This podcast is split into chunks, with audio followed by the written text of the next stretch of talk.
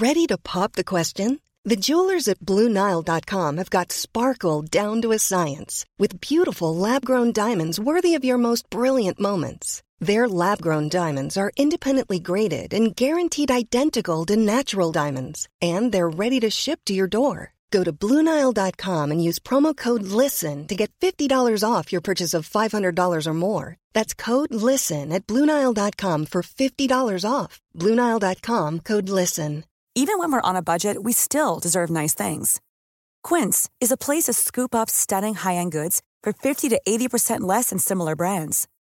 They have buttery soft cashmere sweaters starting at $50, luxurious Italian leather bags, and so much more. Plus, Quince only works with factories that use safe, ethical, and responsible manufacturing. Get the high-end goods you'll love without the high price tag with Quince. Go to quince.com/style for free shipping and 365-day returns.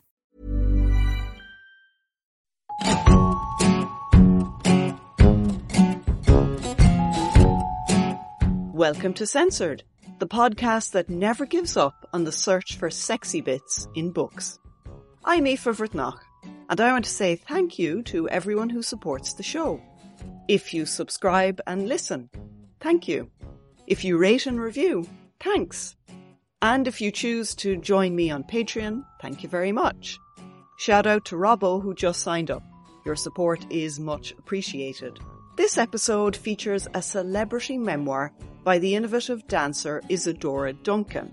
I think you should take a moment to look at photos of her dancing because they're all over the internet.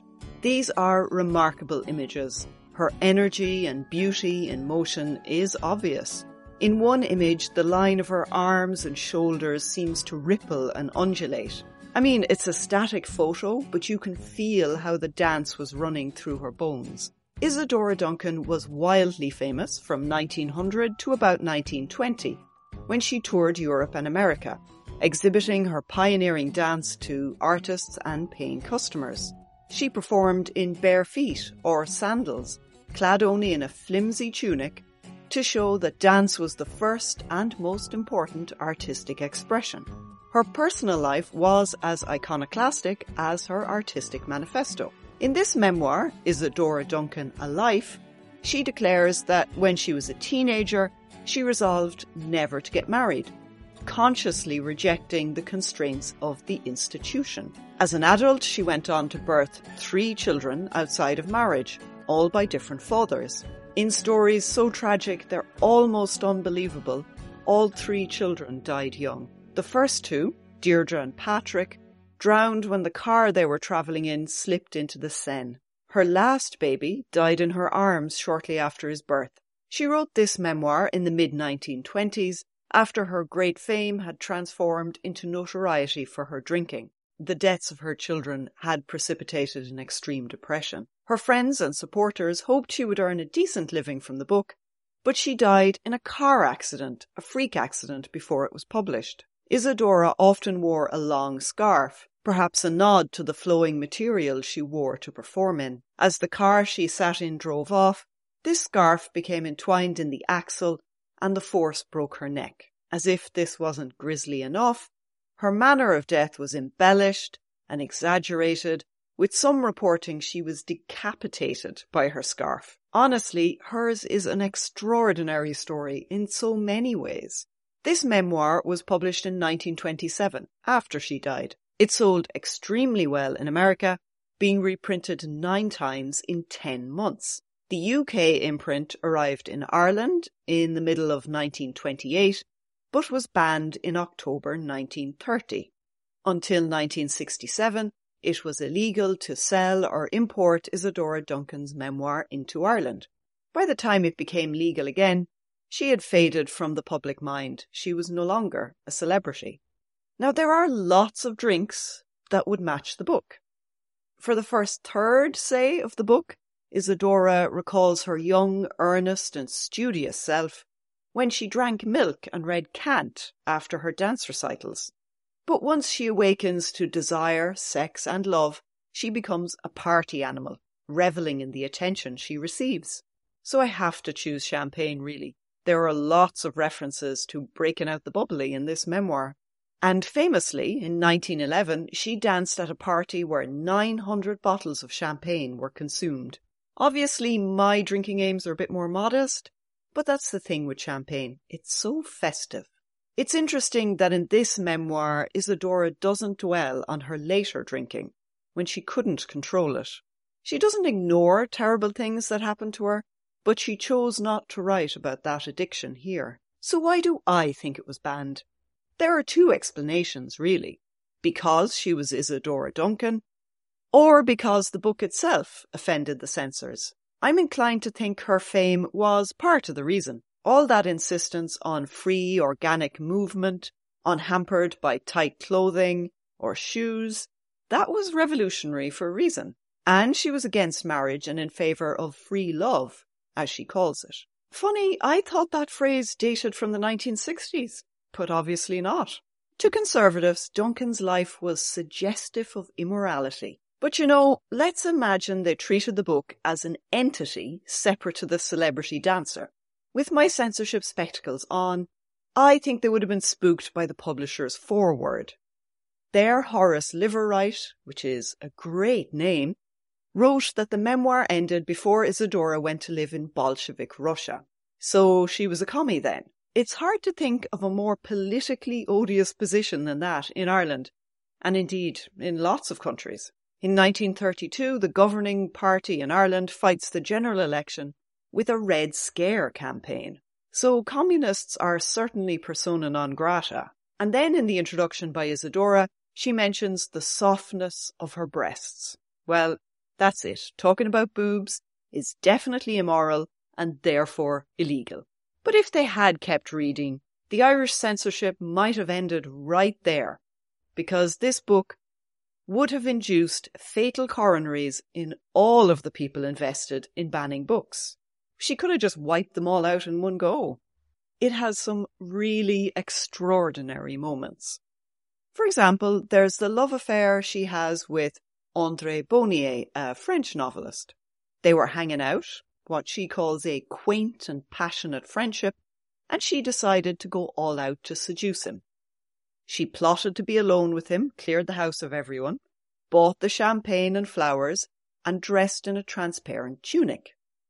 Andre arrived and was horribly embarrassed, so much so that he wouldn't drink the champagne.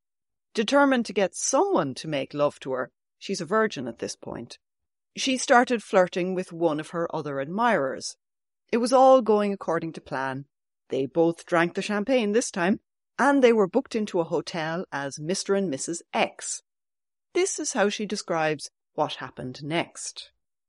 At last I would know what love was, I found myself in his arms, submerged in a storm of caresses, my heart pounding, every nerve bathed in pleasure, my whole being flooded in ecstatic joy.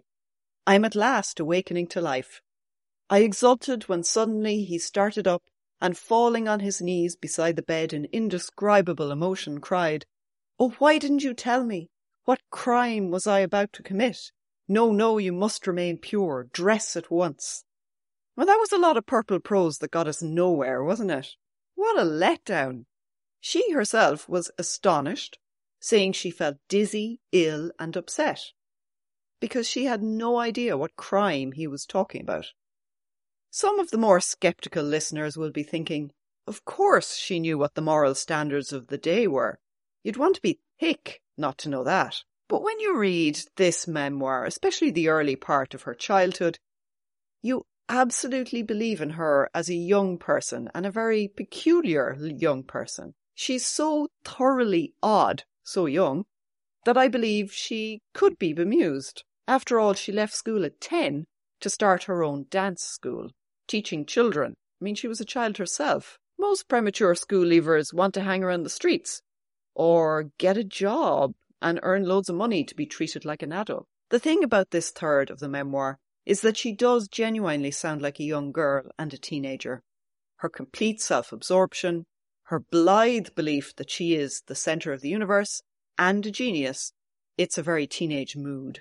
For example, she tells a promoter that she had danced to, quote, bring about the great renaissance of religion through the dance, unquote. Dance has a capital letter here. I mean, the balls of her to say that to someone's face. There's so much of this sort of thing that the first time I started to read it, I gave up. She was just really annoying. I mean, maybe that's why the lads don't want to shag her. She's a bit of a pain and so transparently young. Sad to say, when she did finally sleep with a man, she found it was torture at the beginning. I think this is unbearably poignant. After all her hopes and dreams and expectations, it was miserable at the beginning. That sucks. But to be honest, a lot of this book reads like a society gossip column or a trashy romance novel. Isadora meets one famous person after another. If you're interested in the celebrity circuit before the First World War, this is a book you should read. She meets politicians, royals, and artists from all disciplines. There's a lot of name dropping too, and I'm sure this helped the sales. But she doesn't neglect her artistic manifestos. She regularly tells us about her dance ideas and how she implemented them. Hey there, it's Michelle Norris. I'm host of a podcast called Your Mama's Kitchen. When I travel, I'm usually looking for a way to find a taste of home when I'm not at home. And one of the things I love to do when I am at home is entertain. And Airbnb allows me to do that. When I was in California recently, I rented a house that had a great kitchen. And when we were sitting around the table, we're all thinking, we're in someone else's house. Someone could be in all of our homes as well. If you have a home, but you're not always at home, you have an Airbnb. Your home might be worth more than you think. Find out how much at airbnb.com/slash host. Hey, it's Paige DeSorbo from Giggly Squad. High quality fashion without the price tag. Say hello to Quince. I'm snagging high-end essentials like cozy cashmere sweaters, sleek leather jackets, fine jewelry, and so much more. With Quince being 50 to 80% less than similar brands and they partner with factories that prioritize safe ethical and responsible manufacturing. I love that. Luxury quality within reach. Go to quince.com slash style to get free shipping and 365 day returns on your next order. quince.com slash style I'm Sandra, and I'm just the professional your small business was looking for. But you didn't hire me because you didn't use LinkedIn jobs. LinkedIn has professionals you can't find anywhere else, including those who aren't actively looking for a new job but might be open to the perfect role, like me. In a given month, over 70% of LinkedIn users don't visit other leading job sites. So if you're not looking on LinkedIn, you'll miss out on great candidates like Sandra. Start hiring professionals like a professional. Post your free job on linkedin.com/people today. In the middle part of the book, when she's a little older, her narcissism is less evident, and you really have to admire her energy.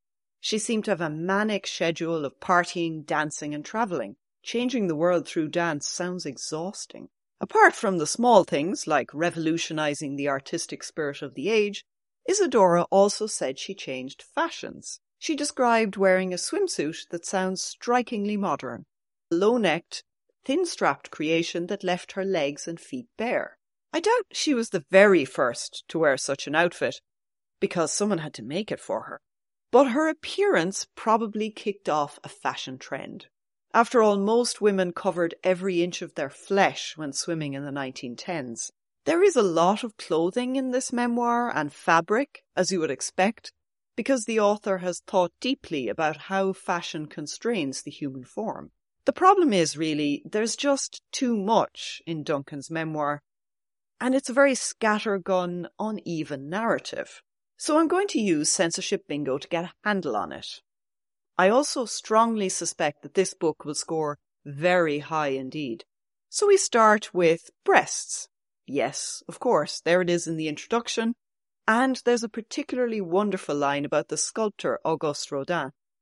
She saw him take a piece of clay in his hands, and she wrote, The heat streamed from him like a radiant furnace. In a few moments he had formed a woman's breast that palpitated beneath his fingers. Yeah, he was that good. He made clay come alive. Duncan did fancy the arse off Rodin, but backed off at the last minute, something her older self regretted. And this is how she puts it. Now, this is quite funny. How often I have regretted this childish miscomprehension which lost me the divine chance of giving my virginity to the great god Pan himself, to the mighty Rodin. Surely art and life would have been richer thereby. Yeah, I'm sure the earth would have moved for everybody if this had happened. So yeah, we can take breasts. Next up, bestiality. Well, no, not that I could see. Now, she did just describe Rodin as the great god Pan, who's half goat, but since she doesn't shag him, I can't take it. Then sex work. I was surprised to find that I didn't think so. Now, she is quite oblique a lot of the time, so I could have missed it. And I confess my mind wandered occasionally when she was gushing about celebrity and genius and stuff. Then we have racism. Oh yes, I am afraid so. There's quite a lot of it. Now it's remarkably free of anti-Semitism, which I was expecting. That's probably because her lover, Paris Singer, was the son of an American Jewish millionaire, Isaac Singer. Yeah, the guy who invented the sewing machine. However, she is really nasty about black American music. You could explain this away by saying that she has a philosophy of dance that is opposed to popular culture like jazz. And jazz, after all, was huge, much more popular than her own work was. But I don't think we can let her off the hook that easily. The way she describes black musicians as producing barbarous yelps and cries is pretty racist. It's not just, I disagree with their music, it's something much uglier. She's really prejudiced about jazz and uses a lot of racial terms to express that. Like this bit, for example.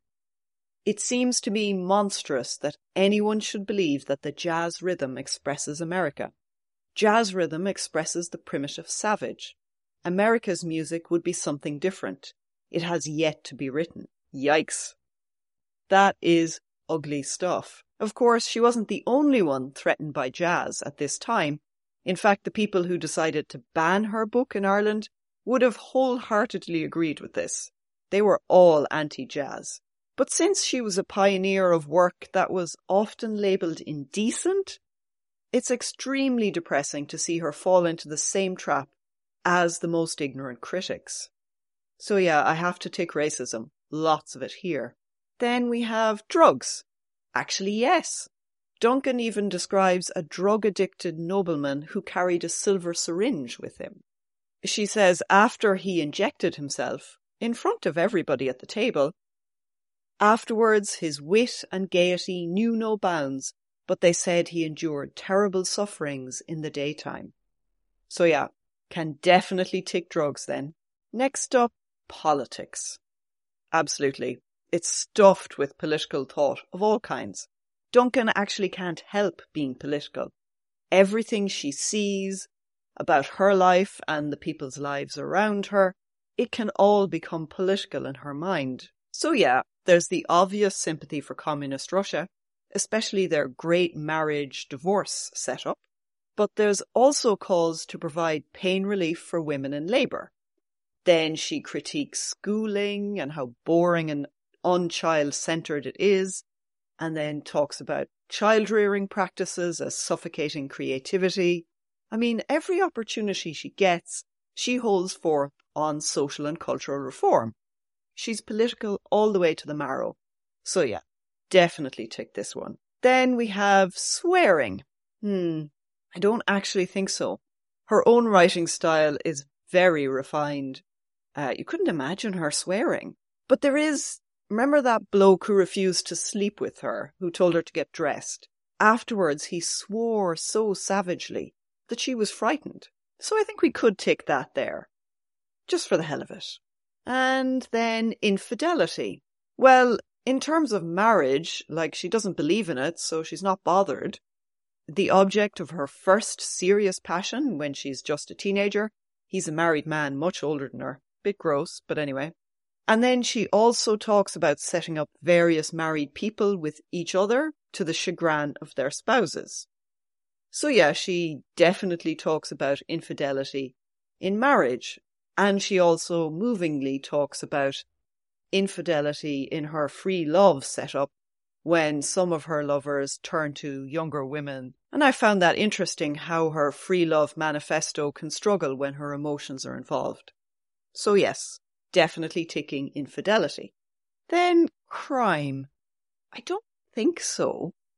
I mean, some people would say a lot of her life was criminal, but not really. I don't think we can tick that. Then genitalia. I'm afraid not. She's very discreet and coy about the mechanics of the body there. Then we have abortion. Definitely. In fact, quite a long passage in which choice is debated. When she was pregnant the second time, her doctor was shocked that she would sacrifice her art and profession for the sake of another child. After all, she can't dance when she's pregnant, and her body after the first child took some time to come back to normal. In fact, in some ways was never normal, she acknowledges. She takes time to consider her choice, but goes ahead with the pregnancy. Abortion itself isn't mentioned, but this conversation with the doctor implies a choice, her sitting alone to think about it, all of that brings abortion into the narrative. So yeah, definitely ticking it. And then we have orgies. I hardly ever tick this. I think only once. But I'm close to doing so again. Duncan offers what she says is an apology for pagan love. This was a time in her life when she went straight from the stage to an after party, wearing her gauzy dress tunic, her head wreathed in roses. As she says herself, I was so lovely. Why should not this loveliness be enjoyed? Then she talks about the divine pagan body, the passionate lips and the clinging arms of some charming stranger. I think this is quite suggestive. I know she isn't a writer who's going to open the bedroom door wide and actually talk about what bit goes where, so you can't be sure if she means one partner at a time or more. But she acknowledges this is a highly sexual time of her life, and she could have tried anything. I think the word pagan as well. I think that's quite suggestive. And also, I refuse to believe that spectacular parties with the wildest people of the day don't feature the odd orgy. So I'm going to tick it. Then sexual assault. Yes, I can tick this one too. There's an astonishing bit where her then boyfriend, Gordon Craig, is having dinner with her. And around the dinner table are Duncan, her very pretty secretary, who's not named, Gordon Craig, and Konstantin Stanislavski, a famous theatre director. Craig asks her if she wants to stay with him or not, and this is what happens next, according to Duncan. As I could not answer, he flew into one of his old time rages, lifted the secretary from her chair, carried her into the other room, and locked the door. And you just read that and think, Excuse me? And that's really all she says. They try to get in, but he won't open the door, and then they leave. So he abducts this woman, effectively, and they just walk away and leave her. This is the most decorous, weirdest way to talk about rape, and I think it is rape, that I've ever read. So I can definitely take sexual assault for this. This incident is interesting for censorship reasons too. In the reading I've done for this episode, some say this bit was cut from the American edition, but I read it in the 1928 American edition, so I'm not sure if this is true. I can imagine publishers would have worried about libel here. Gordon Craig was very much still alive in 1927. So yes, ticking sexual assault. Next up, extramarital pregnancy. Well, yes, she does have three children outside of marriage. And she doesn't apologize or worry about this because she thinks marriage is shite. I do love her unrepentant attitude. Then there's masturbation. Another one I rarely tick, but yes, I think I can argue that she writes about masturbation. She has this huge crush on a bloke, but nothing physical is happening. So she writes, I could no longer eat or sleep and often lay awake all night, my lithe, feverish hands travelling over my body, which seemed to be possessed by thousands of demons, tried in vain to subdue or find some outlet for this suffering. I think this could be read as masturbation, don't you? Feck it, I'm going to take it. Duncan is just bold enough to refer to this, however obliquely. I mean, if she'd written relief, then I could be sure, But I think, no, I think this is about masturbation. Next up, sex toys. Uh, unfortunately not. Obviously there's lots of props. She does like to stage her sexual encounters. She pays great attention to the champagne and the drapes and the clothes, uh, but there's no actual sex toys mentioned. Then feminism. Well, what could be more feminist than her trenchant critiques of marriage? And her opinions on childbirth and pregnancy and sexual expression of the mature woman. I mean, there is so much feminism in here. Absolutely. If I could tick it three times, I would. And then divorce. Yes, her own mother divorced her father and never saw him again if she could help it. It's interesting that Mammy Duncan was of Irish Catholic descent. Isn't it funny how Isadora Duncan hasn't been recruited to the pantheon of the Irish diaspora? Like on the anniversary of her death or birth, we don't have specials on the radio or the odd newspaper article. Her scandalous behaviour, I think, has kind of put us off. Then contraception. Surprisingly, no references at all. I'm sure she knew what technology was available. If she knew about abortion, I can't imagine she was ignorant of contraceptive devices. But there's nothing here, so I can't tick it. Then menstruation. Unfortunately not, and I'm a bit disappointed because she talks about the body a lot. And she's not shy telling us about the pain of childbirth. She doesn't talk about this at all. I suppose even a scandalous bohemian has her limits. Next up, blasphemy. Of course, she doesn't believe in conventional religion. She thinks dancing is religion, actually. You could say she believes in the Church of Isadora. So yeah, I think we could tick it for blasphemy. She's completely without religion. Or morality, some would say. Then oral sex. No, I don't think so. Like I said, there are no details from the bedroom. Those who fall to their knees are not doing that. Graphic violence. Well, no. But she does say she witnessed the burial of dead Russians shot by the Tsarist forces for protesting their poverty. But that's more the aftermath rather than the act, so I can't take that. And there is some dispute as to whether she's actually fibbing here. And then finally, LGBTQ plus content. Absolutely. Lots of it. A lot of the people that she mentions are clearly gay, she mentions a dancer called Loie Fuller and her entourage. And I'm going to read this bit out to you because it's really good. I found Loie Fuller surrounded by her entourage. A dozen or so beautiful girls were grouped about her, alternately stroking her arms and kissing her. In my rather simple upbringing, although my mother certainly loved us all, she rarely caressed us, and so I was completely taken aback by coming upon this extreme attitude of expressed affection, which was quite new to me. Here was an atmosphere of such warmth as I had never met before. Isn't that interesting how she deflects there? And she takes away the sexuality of the scene by recalling her mother and expressions of affection between relations in a family. I think she's doing this deliberately. And that's just one of the famous gay people that she meets on her travels. She talks about Archduke Ludwig Victor of Austria, who had no interest in women because he preferred beautiful young officers. She does say that she was sorry for him when he was exiled to a castle on his own and claims this was because he was a little bit mad. But actually, it was his openness about his homosexuality that led to this incarceration. And of course, Duncan herself had a relationship with a woman, an American poet called Mercedes de Acosta.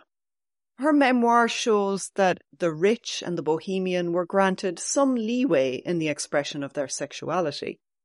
At the time, the press didn't do real life exposes of celebrities, and so they were free to love who they wanted, but only if they kept it within certain circles.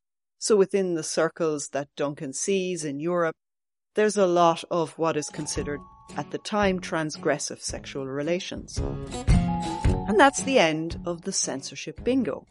What is the score for Isadora Duncan A Life? If I just count it up, I see we have 17 out of 25, which is massive. For 1927, it's pretty much unprecedented. It's one of the highest scores so far, up there with, say, The Ginger Man or Portnoy's Complaint. To write a memoir so transgressive in the 1920s